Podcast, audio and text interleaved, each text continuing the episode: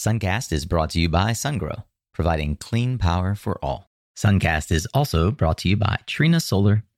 We were still very much a bootstrappy startup, even though we were successful and growing fast. And, you know, one thing we did right in retrospect was really embrace PR.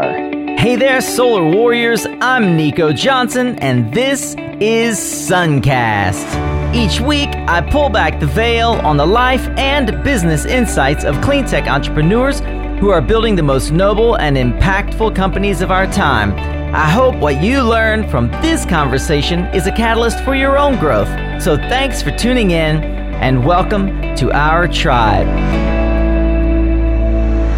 You know, I love the summer, and somehow the summer just seems to bring fantastic stories to Suncast.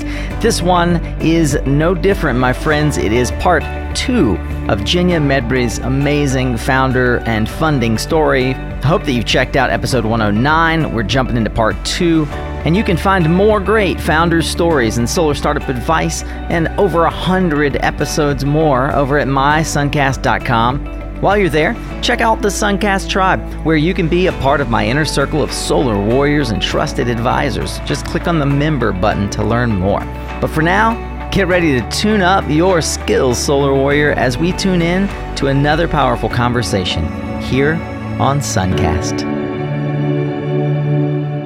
Okay, so I, I think I understand what it is you were trying to sell, but so the listener can totally understand who's the first customer and what did they pay for? So the first customer, the first group of customers, the first year, basically the first 18 months, probably customers basically just rented space in our chambers. So we had equipment that performed reliability, that was capable of performing reliability testing and, and we didn't really have any programs or anything at the time. So customers just basically outsourced testing that they couldn't do in house because they didn't have the equipment or their equipment was occupied to us. You're essentially competing with UL and Intertek and CSA at this point that was a big problem that we saw pretty early on. UL and CSA and Intertek, these are big companies. These are, I don't know, multi hundred million, maybe billion dollar companies. They have lots of facilities. And we were this small upstart in Berkeley with three chambers at the time. And we were like, uh, we need to provide more value. We're not going to just compete on a commodity service of just, you tell me what to do and I'll do it. We had to come up with something that added a lot more value than just the data itself. This was another concept that really spurred the product qualification program is what do all these manufacturers need? They need to differentiate, they need to get in front of the buying and investing community and they need to get onto their approved vendor lists and they need to demonstrate to them that, you know, they're making good products and they want to sell them. So we had the ability to do that. So we thought, how can we productize basically this added value? And that was the product qualification program. The value there is really the program, not the testing itself. It's the relationships, it's all the downstream partners, the developer, IPP, finance folks that were willing to listen to us and look at the data and trust the data. And because all the program was identical, it was just one testing program that we performed on every manufacturer. You had some really great apples to apples comparisons now that you just couldn't get anywhere else in the industry. All the raw data, all apples to apples comparisons, all performed by a third party. There's also the challenge of cherry picking. So at that time, a lot of test results, you know, you'd see it, but then you'd say, okay, was this hand soldered by the CTO of the company, or is this really representative of volume commercial production? So, one thing we started doing in partnership with a company called Solar Buyer is we would go into the factories in Asia, witness all the production, make sure these were standard commercial samples, nothing special, really audit the bill of materials and test all the different bill of materials. And then we could disqualify one material but not another material and you can get pretty granular. And that stuff really was very helpful now being at Cypress Creek, I'm a, I'm a big customer of the lab and use that service regularly. That's how I qualify modules. That's amazing. It still works. yeah, it, still works. And this is something that effectively you guys created at PVEL. And Clean Power Finance was your first customer because they wanted to utilize your qualification program to create their approved vendor list. They were our first, I wouldn't say customer, I would say downstream partner. So they Got never it. they never wrote us a check. Uh, okay. So they were the first again, another inflection point. They were the first bank to actually say, all right, we want folks to have the PVEL stamp, the PQP stamp, product qualification program, so that we can add you to our whitelist or so that we can know that we're getting the right product. And that spurred folks to go through and pay to go through the PQP process. So the idea was if you get a bunch of these downstream partners asking for the same thing, you know, it's a single test program. The Trinas of the world do it once.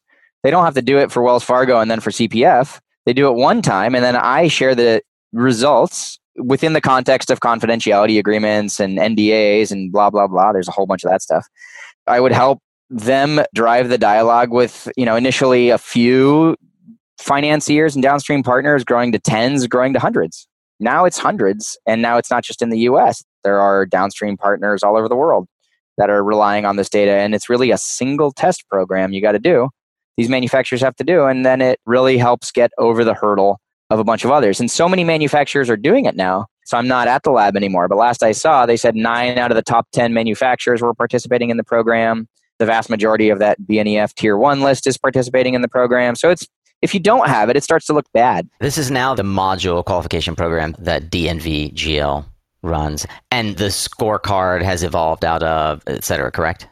So the scorecard was an interesting genesis as well. So after we had done this a couple of times, we had data on 10 manufacturers, say 15 manufacturers. I was talking with MJ Shiao from GTM Research, the research side of the house.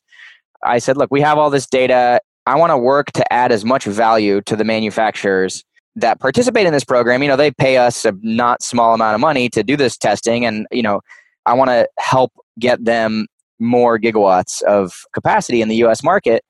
And we kind of brainstormed it and came up with the concept of, you know, if we bundle the data, present it, publish it openly in a very high level, kind of summary sort of way, then GTM research can draft a report about it and we can get it out there. So the first one was actually kind of co written with me and the GTM folks and they were that it was an, initially a report that they sold and then i thought you know we're going to get a lot more distribution if it's free so we just started sponsoring it and getting it out there and then and then with dnv they started just you know blasting it out there and i think the last one is now it's like the distribution's like 4000 reports going out the door when they first come out it's a pretty big number and it's global and it really highlights the the good manufacturers. And that's that was always the goal: highlight the good manufacturers, highlight the guys that are trying to do a good job to get them more business.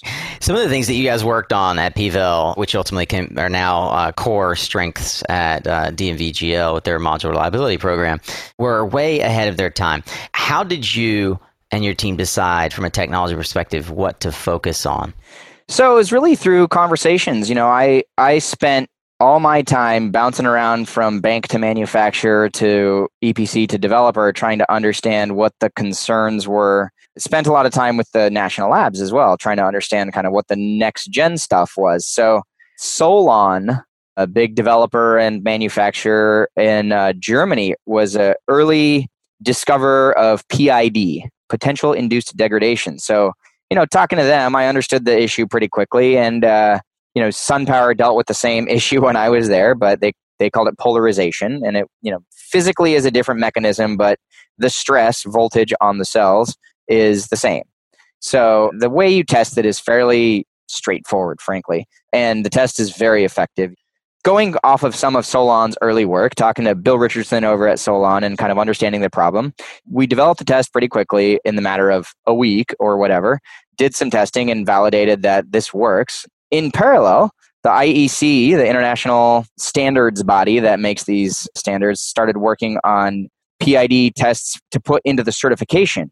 So that is, I believe, just came out, and this is now five years later. And you know, standards development is very slow moving, building international consensus, being you know, dotting every single I and crossing every single T, and you know they do a great job and they have their role in the market. But for some of these more market driven needs i mean commercial labs that can move quickly like PVEL will always be ahead of issues one of the things that always stood out to me, and I appreciate Jenya that you pointed this out and you brought this topic up, is how when I was at Trina was around the time that PID became a topic, right? And it was one of those things where not even as you mentioned, Solon is sort of the discoverer, if you will, or the person that first brought it to your attention, and you guys created within a matter of months a testing protocol that would take many years for the sort of regulatory bodies to come up with in this potential induced degradation or PID.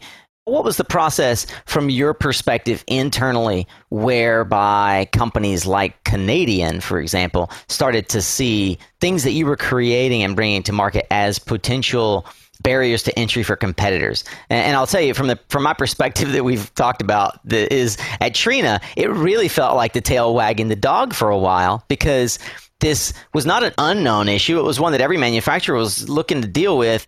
But all of a sudden, Canadian Solar comes out to the market with a PID free module and essentially used a a real but a, a little conflated scare tactic with the IPPs and, and, and the developers to essentially force every other manufacturer to try to catch up because they had, I won't say secretly, but they had very strategically gone and done all the testing and gotten approvals ahead of their peers. Yeah, that's right. I think that's I think that's just how you got to stay ahead. I mean, it was a real issue, and Canadian did real work in it. We did a bunch of testing with Canadian. So the physical mechanism that causes PID is a voltage between the frame and the cells.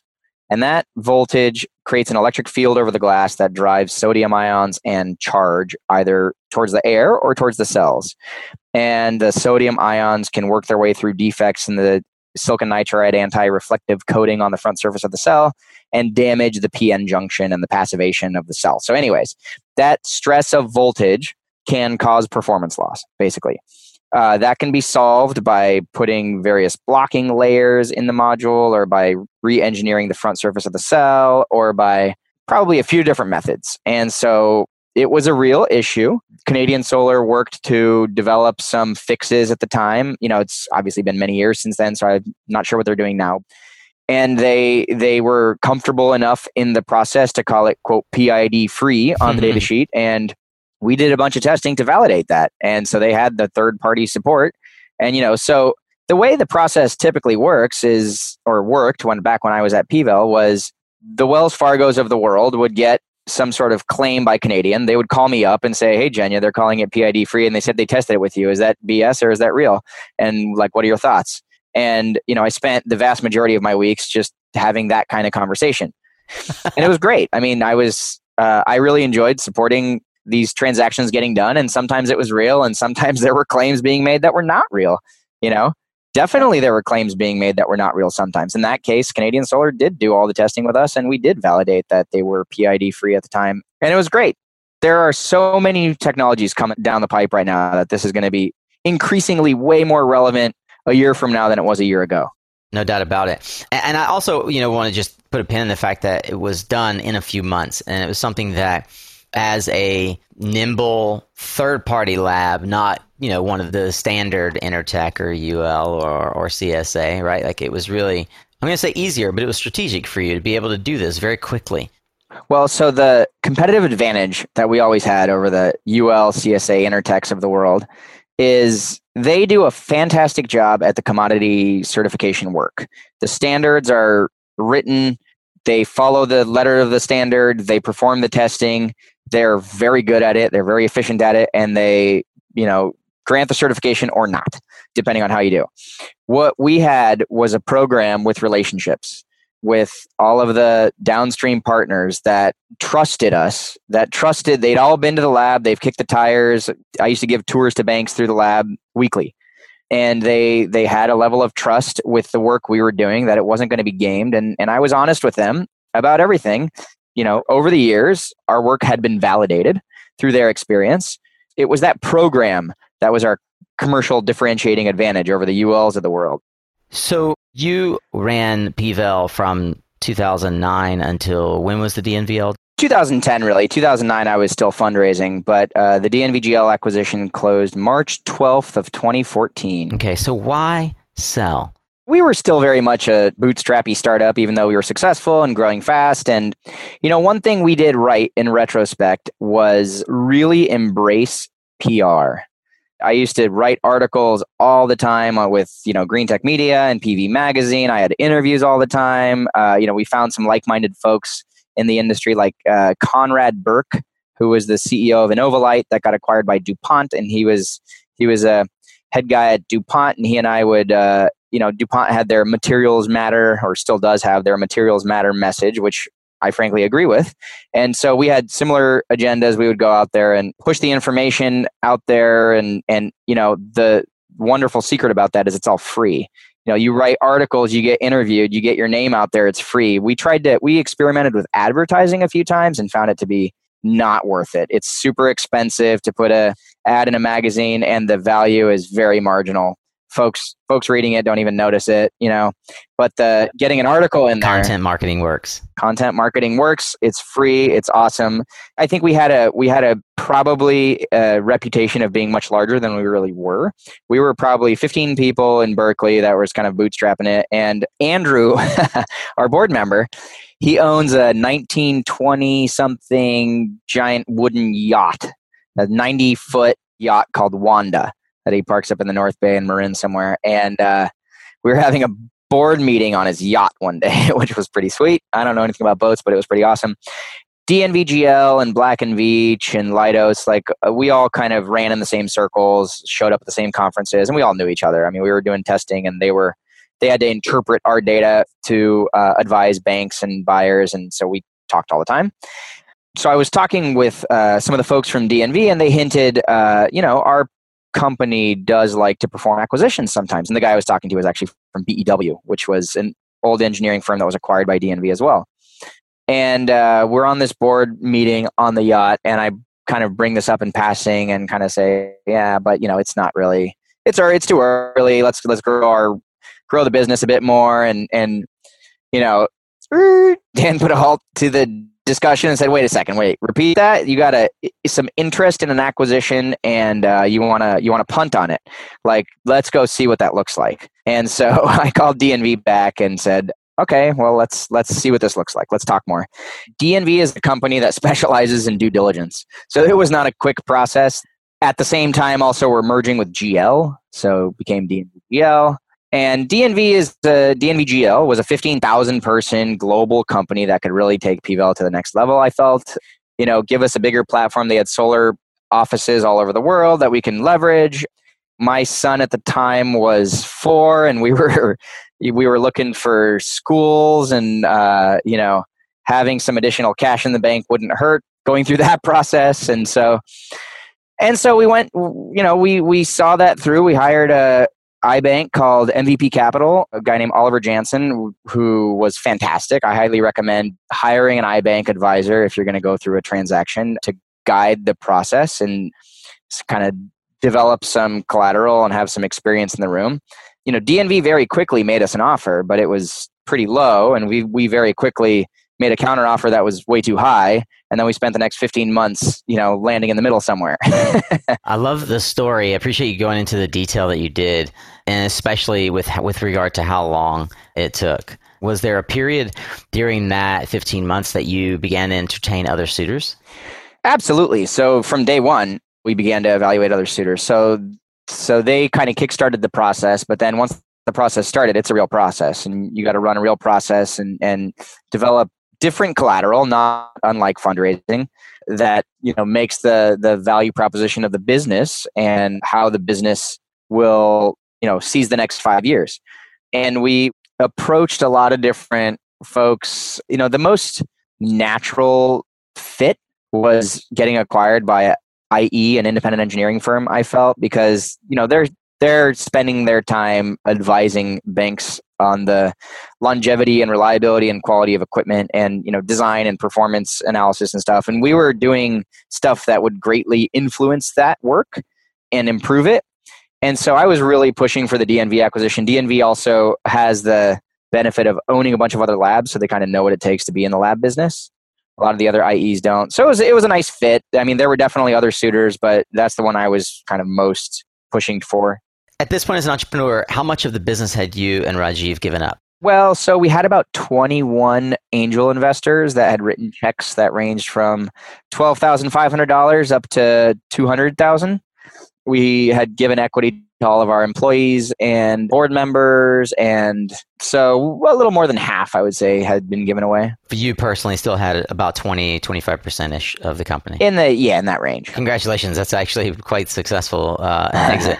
And was this a without getting into the numbers because obviously you can't disclose what the exit was like was this life changing money fuck you money or was it like I am still going to have to have a job for the rest of my life money Uh, I'd like to point out that I'm talking to you right now from my Cypress Creek office.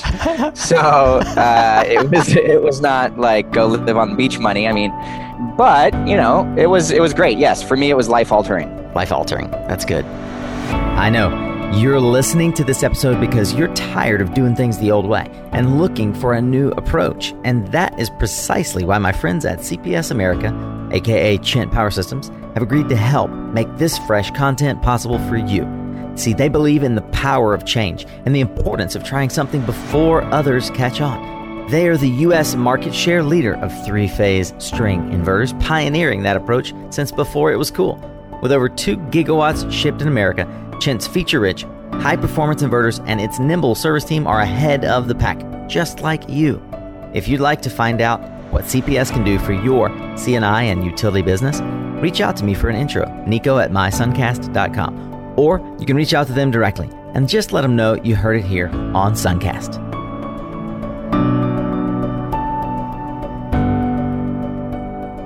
What lessons do you now share? You're, as an entrepreneur, as you mentioned, you get a lot of pitches now. You are an advisor and an investor yourself with some of this life altering money.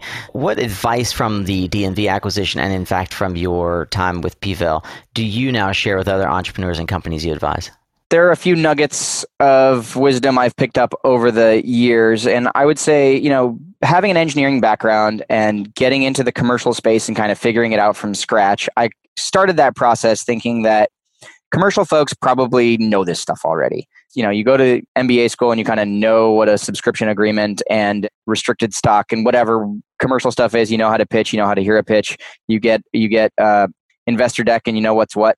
And what I found over the years is that nobody really has the right answer and nobody really knows what to do. And if you just make it up as you go along, you know you're not worse off than the next guy for the most you know most of the time experience plays a much bigger role there but the commercial guys doing business development for the first time there's no right or wrong way to do it and if somebody that's really experienced in business development or that's really schooled in that topic is certain about one way that's right and one way that's wrong like that's not doesn't necessarily mean they're right right so don't undervalue your own intuition when you're going in business development or in fundraising or in going through an exit nobody has the right answer I would say dive in and iterate quickly.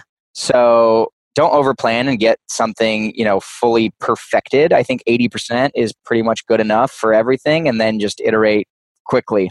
Get feedback from external folks as early and often as possible. So don't overplan. You know, there's a. I think this is from that book, From Good to Great. But uh, you know, perfect is the enemy of the good. So that concept really I've experienced to be true. You know, you have to balance that with don't let mediocre stuff out the door. You know, so so have stuff clean, but you don't have to have your, the concepts fully developed. Keep high standards for yourself and letting stuff out the door, but move quickly. So the other thing, the other pieces I've I think found to be quite important is on the just commercial on the commercial front when dealing with customers is you got to be super responsive with customers. So a lot of engineers especially their intuition is when you get an inquiry and you don't have the right answer you wait until you have the right answer before you respond. So commercially i found that to be the wrong approach you you got to respond right away within 24 hours get a response out to every customer even if the answer or even if the response is we're working on it and we don't know the answer and we'll get back to you soon sitting from the Cypress Creek side of the equation nowadays, when I send inquiries out to technical folks, whether it's vendors or labs or whoever, and I don't hear back for a week, it frustrates the hell out of me because I've got a very busy day job and I've moved on. Like, you know, I don't want to follow up. Yeah, that's a good point. Actually, minimize the need or the the anxiety of, of requirement for follow up on the other side. Yeah, and I would say probably the most important lesson I've learned over the years is uh, generally check your emotions at the door. You know, there are lots of tense situations that arise in dealing with the solar industry. You know, stuff not going exactly how you want, investors not seeing it your way, or you know, potential acquirers not moving fast enough.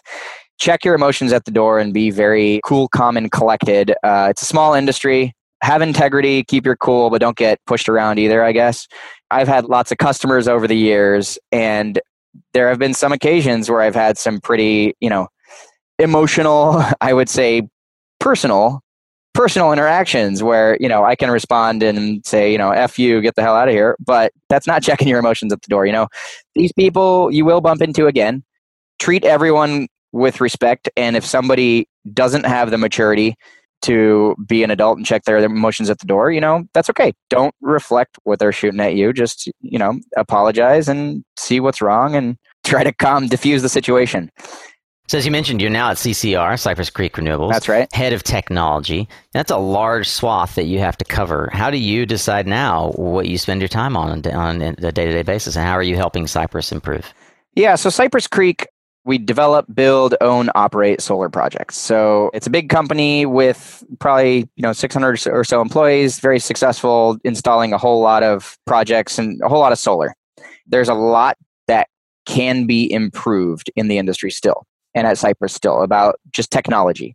So what I focus on being a one human with, you know, 24 hours in a day is kind of triangulating A what has the highest returns for a project with B what's kind of the lowest hanging fruit and C what do I personally know best and know how to solve. So kind of triangulating those three things sets my agenda for the direction of technology that I focus on our construction manager will be the first to tell you that I'm no expert in construction, but I am on the equipment side of things, and I know a lot of the players on the equipment side of things. So I can, and on the testing side of things, right? So I can, we, we test a lot of, we test a lot of stuff. We do it. We look at a lot of third party testing. We validate a lot of claims that we debunk often, and or you know, or validate sometimes, and kind of put our uh, plan together as how we move forward over the next 24 months plus. Well, I am going to ask a little bit about some of the things that you are testing and validating vis a vis a game I call hot or hype. What I do is I name a specific topic. You'll spend 30 to 60 seconds on whether or not you think it's hot or hype or why. And it's a little bit of a litmus test for the bleeding edge of technology, if you will, what's disruptive, etc. We'll start with uh, the common topic of energy storage, but in particular, I want to know around what you, your thoughts around DG energy storage versus utility energy storage and whether this is hot or total hype. I think any energy storage is generally hot. Energy storage is a hell of a lot more complicated than cents per kilowatt hour, as you probably know. So, finding the right niche and the right value proposition is super key. The value proposition for large grid connected utility scale storage is very different than CNI building connected energy storage, which is probably mostly around like peak shaving, time of use management sort of thing, moving around the energy that you're using. On the grid, that's less valuable because you don't have a meter in front of you. And so the value proposition for large utility scale energy storage is just making solar look like baseload. And is that the future? I think absolutely.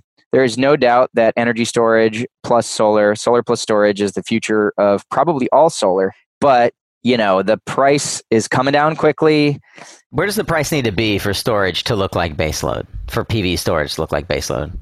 I don't know the magic number. It probably oh, well, it definitely varies by region in the U.S. But you know, at 200 bucks a kilowatt hour at the system level installed, that probably does it in a lot of locations we're not there yet. The price is coming down fast. And honestly, the technology side of the industry is still figuring it out. They don't know exactly how to integrate all this stuff and have all the where to put the brains and make sure the brains all talk to each other and talk in the same language. And like, there's going to be lots of underperforming and unsuccessful systems out there as we learn as an industry because this stuff is pretty complicated and it's got the controls side of it is a lot more complicated than solar hot or hype electric vehicle grid integration? I would say in the long term, it's hot. In the near term, it's probably hype. So, as more fleet operators move to EVs, EV fleets, I think there will be a huge role in vehicle to grid for like demand response. Once you have giant fleets charging and uh, the utility or the ISO can send out DR signals and then pay for them, these fleet operators can monetize DR when charging. I don't think there's going to be a lot of feeding back into the grid. I think it will be used for DR though. So not a lot of feeding back into the grid, i.e., your average homeowner, Joe homeowner, is not likely to participate in the vehicle to grid system. I don't think so. The working the battery, working the very expensive battery in your vehicle for the nominal cents per kilowatt hours you're going to get feeding back in is just not going to be worth it. All right. So let's move to a logical then next, I think, topic for discussion. Hot or hype, blockchain for energy transactions. So hot for sure. I think blockchain, you know, it's got a long roadmap. And when I say hot, I think it's not going to be a huge hockey stick in the next 12 months, but it's going to be a, a slow validating concept you know lots of validation needed these are very like stodgy slow moving industries we're trying to disrupt here but if we want a truly transactive grid where transactions can be made out in the grid somewhere the only way to accomplish that is through a blockchain system where you have lots of nodes out there computers are cheap my thermostat probably can run a simple program on it that can execute a transaction with whoever so they need to be, the transactions need to be executed out in the nodes, out in the system. So the central hub and spoke where all the transactions are tracked and executed in a central location and then commands are sent out will never be fast enough, or at least not in a cost effective way be fast enough to go out to the residential level. Yeah. For that, you pretty much need blockchain. And there's a bunch of great work being done in that space with Grid Singularity and the Energy Web Foundation and new startup Thomas Folker is running called Leap. Yeah, there's a lot of great work being done in that, but there's there's a lot of development that needs to happen. But I feel strongly that that'll be part of the future. Fantastic. That might be the best answer I've ever heard on this topic. And I'll save one that I know is uh, particularly pertinent to Cypress here for the last. And by Cypress, I mean for all utility developers everywhere. Hot or hype bifacial solar modules. Oh, that's I think the hottest. Help me understand the timing here, as as as you pointed to with blockchain. Is bifacial something where every project is going to migrate to being 100% bifacial in the next 12 months? Is this like still three years out? Where where are we at on bifacials? So, like the solar industry, development has occurred over the last couple or over the last decade. A lot of decisions are going to be accelerated by policy or driven by policy. There is currently an exclusion request in the 201 import tariff for bifacial modules. If that gets the thumbs up, if, if bifacial modules get, get a 201 exclusion for the US only, of course, the whole industry utility scale goes bifacial overnight. You know, in a matter of four weeks, probably everything's bifacial. Okay, assuming that doesn't happen and we're operating on fundamentals and bifacials competing with the same import tariff structure, bifacial is the single greatest energy yield step function since just the introduction of trackers right? So introduction of trackers you get 20 25% for doing pretty minimal technology risk if you do it right. Okay it's not not totally trivial. There's lots of you know wind studies and and things like that that need to be done and NEXTracker has a big r&d team working on all that stuff right? Not it's not for no reason but for minimal technology risk, if done right, you get 20% more yield. Bifacial modules for minimal technology risk with, I would say, a lighter lift than moving from fixed to tracking, you get 10% more yield. You know, maybe call it 8%, 12%, depending on the region. There's a lots of devils in the details with bifacial, but generally, bifacial will improve the NPV economics of any solar project, I think, if the manufacturers there are some manufacturers that are currently trying to charge too much for it. The fundamental premium should probably be in the you know two cent range. But if we get there and kind of this the the epc construction side of things get figured out you know maybe there's another two cent premium there call it whatever i think the the npv economics will always favor bifacial. There needs to be a lot of additional work done on how to effectively perform the energy modeling and so Cypress is doing some work on that front. If we can get there without being overly conservative. Feels like right now everybody is stuck in the not just wait and see, but like pilot program phase. And I wonder how long this pilot program stage is going to go. Well, one thing that was really interesting for me in the, in July, I went out and looked at the bifacial test facility that Soltec has, and the REC guy was there, kind of I, I want to say bragging, but like making the claim that REC, at least for the module they have in sort of beta release, is at the same price as monofacial, right? So great, yeah. So I would suggest that the fundamental premium is closer to zero than two cents and especially as the utility developers like Cypress move into a world where they won't consider monofacial for utility projects, I think we're going to see no premium at all. So that that will certainly boost your uh, returns. That's fantastic. I love that. That's the new goal. What important lessons or key takeaways do you have or do you or you carry with you from the most important mentors in your life? Like we talked about earlier, PVEL was fortunate enough to have a pretty high power board. And I went into initial board meetings kind of not really knowing how to run a board meeting, coming up with basically pitching folks, hey, here's why we're doing well. Great, right? Rah rah. So Rob Koch, super smart guy, I learned a lot from him over the years. He took me aside and he said, Hey, you have a high power board, use them. You know, they're advisors. They're here to advise you. They're here for you. Utilize them. Ask them for stuff. Whatever it is. Don't, you know, we're sold. We're all sitting around the table. We're here. You don't need to sell us. Like, use your board. So that was very sage advice from a smart guy who I would say was a big mentor of mine and still is. The first board meeting uh, we ever had, I used to have a couple hour board meeting in the office, and then we'd all go to local restaurant in Berkeley and get a private room in the back, and all go, you know, keep talking over dinner. And the very first board meeting, I uh, planned everything perfect, was super nervous, you know, had everything going. We finished the meeting in the office, and we're walking into the restaurant and the host in the restaurant says, "Oh, sorry, we just gave that room to someone else. Sorry, there was a mix-up in the reservation, I guess, but we've got this other table for you out here in this noisy area where everyone's screaming and whatever." And I was like, "Oh, shoot. Well, sorry guys, we're just going to sit out here." And Dan took me by the shoulders and shook me and looked me in the eyes and he said, "No is just a request for more information."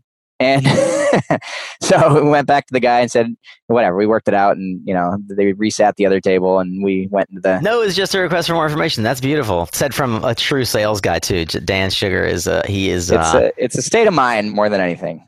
Is there any particular, I'll say, dead end road that you encountered either PVEL or, or just throughout your career thus far? You might consider it a failure, but maybe it was a pivot that you feel like has really influenced or affected your career and given you new direction? I would say the the failures that most influenced my life and my thought process is in 2013 for whatever reason we were going months without signing any new contracts. And you know cash in the bank was dwindling and uh, i had i don't know 10 to 15 employees and you know we had a lot of technicians or a lot of those employees were technicians and you know they're not getting paid super well anyways. They have families, you know, we're covering their health benefits and like I just could not sleep at night the with there's one guy specifically I was like just dreading coming in one day and saying, "Sorry guys, everything's dead. Go look for a new job." That was a very stressful time with a lot of lost sleep.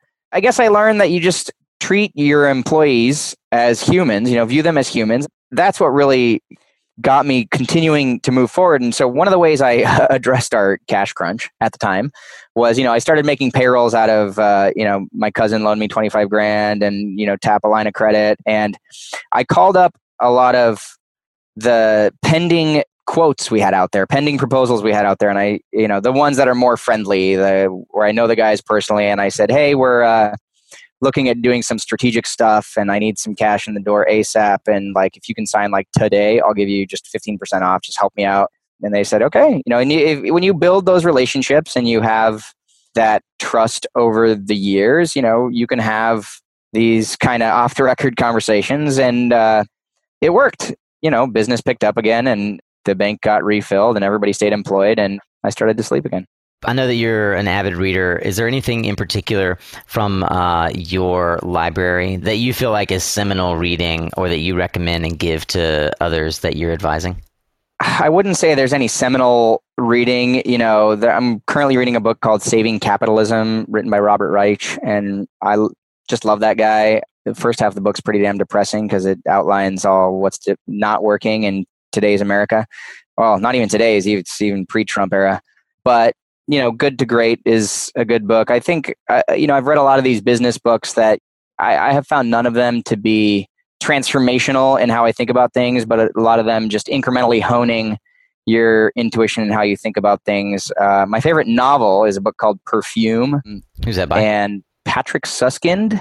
It's a great novel. I mean, it has absolutely nothing to do That's with fine. solar. no, it doesn't, have to, it doesn't have to do with solar at all. This is about span, expanding your, it's your mind. Awesome, awesome novel. Love it. Love it. I'll, yeah, I've, i mean, I've recommended Ready Player One all the time, right? So it's, it definitely we don't have to be in the realm of, of solar here. This is mostly the folks that listen to Suncast really get into and are avid readers. So that's good. Jenya, I could ask you a million more questions, but we're going to have to wrap this up. Where can people find you? How can they get in touch if they wanted to reach out? Uh, so LinkedIn's probably the easiest. I'm Jenya is you know I've been fortunate enough that there aren't so many Jenyas in the solar industry, so yeah. last name is pretty optional. Yeah, Jenya. It's it's Jenya. It's Kenya with a J. Yeah, that's right, Kenya with a J. And Jenya, as we wrap here, let's end as we usually do with a bold prediction. What one thing do you see happening in the market that perhaps nobody else is tracking? What's in your crystal ball? Uh, so I think there are a few things. First of all, we're installing utility scale plants at sub $1 already installed costs, and there are still identified ways to get this down. So I think over the next coming years, there's going to be a lot of technology introduced into solar. There is into solar plants that historically have had, you know, not so much technology introduced in there. There are ways, technology pathways to, to get this number down. And in parallel, you know, we talked about the 25 year warranty we had in the past. So 25 years is not what any plants are financed on anymore. So 35 years is typical, and we're pushing to 40. Traditional thermal generating plants are financed on 70 years useful life. There is absolutely no reason why 25 years is, is the right number. I think if you do your testing, if you pick your bill of materials, if you do your QA QC on the factory floor, if you design it right, if you do all the steps, there's no reason why you can't have a 50 plus year operating solar plant. And I think that's the direction the industry is going in. I love it. 50 year plus operating assets. It is indeed lofty for today's acquisition or procurement and building standards for PV. But hey, as you pointed out, the warranty itself was a fabrication of marketing for 25 years. So right. why not build our industry like the rest of the traditional operating assets out there and target 70, not just 50? So I appreciate the insight there, Jenya. Super appreciate the time, the extra effort, and of course, we will continue to be in communication. All right, Solar Warriors. I know that you are loving this because you're giving me lots of feedback on LinkedIn and Twitter. So stoked to have the type of engagement that we're getting from listeners every single day. Thank you for reaching out. Thank you for showing up. Again, thank you for wanting to hear more. And thank you to Jenya for showing up on this interview. Man, I learned a ton. Hope that you've learned a lot as well. And I know you're thinking, what am I going to do now? This is over, but I want so much more. Don't be sad that it's over. You can just head on over to mysuncast.com Join the Solar Tribe, get on the mailing list, and you can keep hanging out with us. I'm going to open up our Slack community to the tribe members. We have a fantastic WhatsApp community for those of you in Latin America, and pretty soon, going to open up that Facebook group we talked about. You know, you are still listening to this, and that means that I think you really do probably value the work that we're bringing to life. So, what I'm talking about is our Suncast Solar Tribe. You can consider joining and helping support the podcast financially, whether this is your first episode or 101st episode listening. I value you being here. Would you check out mysuncast.com forward slash member? And of course, you can also join hundreds of other solar warriors subscribed to the email list while you're there. Well, if you're still hanging out, why don't you check out the next episode of Suncast? Here is a little tidbit. And then lo and behold, as I was dragged into this, it turns out the big opportunity that I saw was actually bringing IT into the energy industry. So I get to do it again. That was Tom Tansy from SunSpec Alliance. And on Thursday, we're going to really dig into what is SunSpec and how is it shaping the future of integration of PV and storage with the grid what Tom calls gridvolution. I look forward to formally welcoming you into the tribe, my friend. Thanks again for showing up.